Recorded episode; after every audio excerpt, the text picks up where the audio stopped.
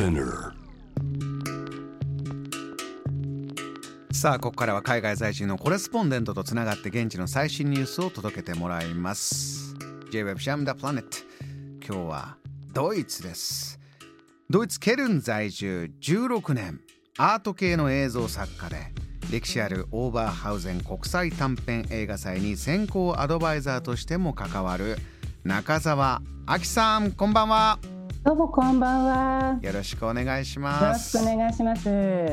中澤さんドイツというとまずこの新型コロナの再感染拡大が、まあ、ニュースとしてたくさん届くんですが、はい。ね、現地ではどうですか？肌で感じている状況いかがでしょうか？あの肌で感じている状況はですね、あの生活自体生活自体はまあ普段とそこまで変わったっていう感じはまだしないんですがえ、あのニュースでいきますと先週はですね1日の感染者数が7万6千人を超えた日もありまして、えーちょっと騒ぎになってまして、ただ今週に入ってやや落ち着いてきて今日は約6万7千人、まあ多いですけれども6万人台。で死者数がちょっと増えて400人以上になっていて今しあの全国の集中治療室の病床も約4分の3の病院に逼迫しているような状況ですね。で一応そうですね冬の伝統行事であるクリスマスマーケットも普段だったら松のあちこちに立つんですけれどもあの昨年に続いても軒並み各地で中止になってしまってで現在ロックダウンもえ州政府で検討されていてさらに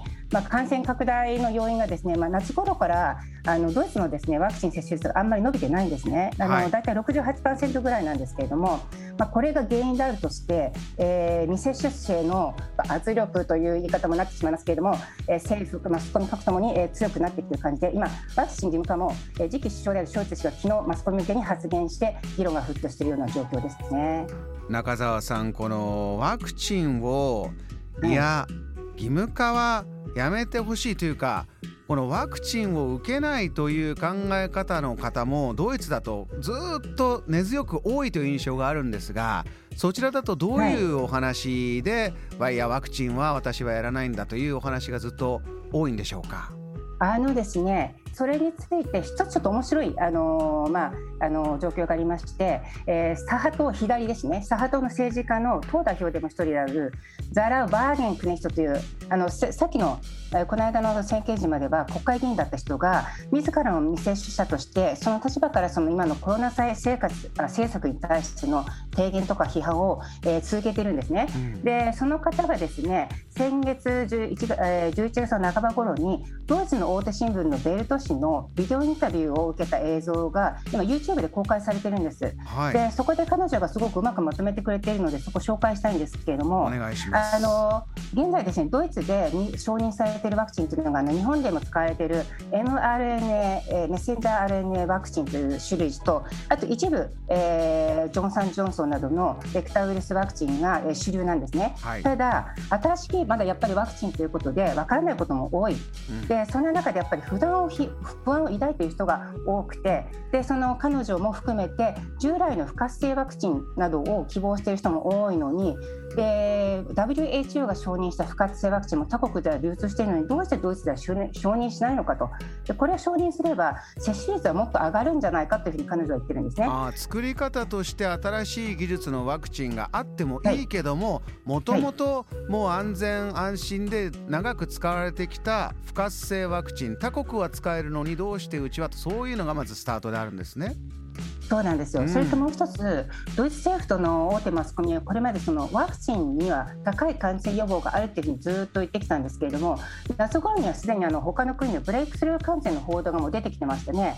ただあの感染を広げないためにワクチンをという話だけで結構ずっと最近あのつい最近まで言っていたので、えー国の政策もそのことを前提にワクチン推進を進めてきてでいわゆるですねワクチンパスポート制度これはあのワクチンの接種者とそれから回復して6ヶ月以内の人そして未接種だけど検査の承認性証明の提示があればいろんなところに入店できるという制度を施行してきたんです。はいでこれってこの意味ってですね未接種の人は検査をする一方で接種者と回復者の人は検査をししなくても入店ができてしまうので、うん、えー、本当はですね感染を防ぐためなら全員に検査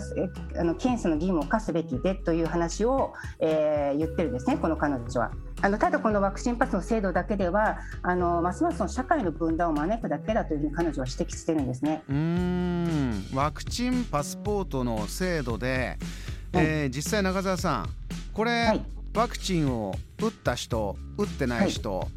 身近でも少しその分断を招くとかそういう状況ってのはありますか？もう出てきてるんですか？ありますね。結構聞きますね。私自身の周りは未接種接種に限らず割とみんなこうお互いいろんな話ができるんですけれどもそのさらに周りでいくとやっぱりそれで友人関係だとか家族関係に分亀裂が入ってしまったという話は結構聞きます。今のお話聞いてるとねワクチンを打たないということにも理由があってやってる。でも打ってる人はまあ自由に生活ができて打ってない人はこんなに不自由というのはなかなか話がまとまるのかどうかそしてもう一つおっしゃってたね今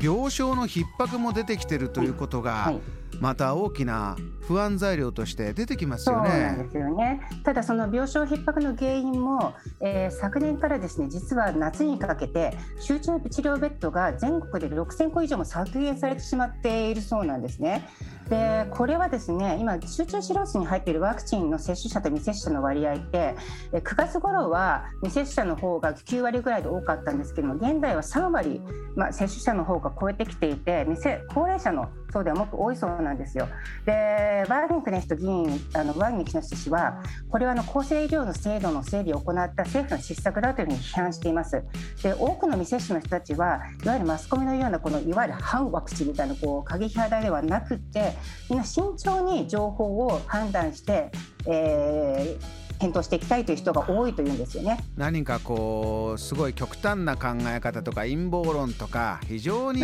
少数派の偏った考えの人っていうことじゃないんだよ。こういうの中澤さんそちらだと感じるんですね。感じますね。私の周りでもいろいろ話をしていると接種派の人にも接種した人の中にも今その出てきている情報に慎重になっている人というのはいるんですね。ですから3回目接種はもう始まってるんですけれどもちょっとためらっている人っていうのは結構いるような気がします。この3回目を接種するかどうか、まあ、日本というのはその感染者の数字とか重症者、死者の数でいうとドイツとは全然状況が違いますがそれでも中澤さん今おっしゃったような、えー病院病床圧迫っていうのはそれこそ少し前にあってでもなんかなぜかなかなか改善は進まないとかそういうことも続きましたけれどもじゃあこれからどう考えていくか何か日本の方にヒントになるような今ドイツで起きている議論あれば最後に教えてください。難しいですね、なかなかその今、議論そのワクチンあの今、ワクチンの義務化の方に議論が進んでしまっているので、これもちょっと今、ドイツはすごい大変な問題になると思うんですけれども、11月の初め頃のその世論調査の結果では、義務化に反対の人が約40%ぐらいまでいるんですね。半数近くいるという状況なんですよなので、これが実際にどこまで実施できるのかっていうのも疑問ですし。まあただ今ちょっと感染の条件ひどいことには変わりないので先生もちょっとロックダウン避けられないんじゃないかなっていう感じはします。なるほど。えー、なかなか厳しい状況が続く中澤さん、えー、大変な中お話ありがとうございます、はい、またぜひ現地からリポート聞かせてください。はいその時よろしくお願いいたします。ありがとうございました。JAM The Planet